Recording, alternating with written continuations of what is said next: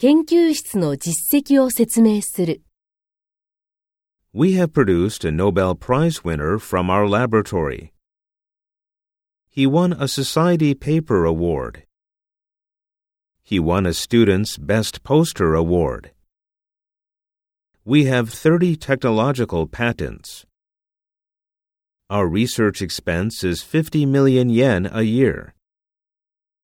We get our budget from JST.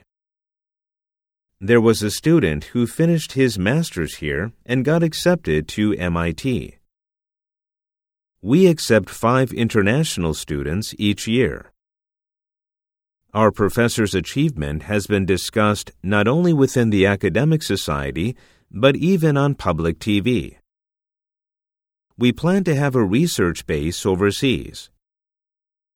He is now a CEO of a venture company. His invention was commercialized, and he obtained hundreds of millions of yen of revenue. It is a big invention that could change the world. Change history. Become a candidate for the Nobel Prize. The professor is going to retire in two years. Who will take his place is under consideration.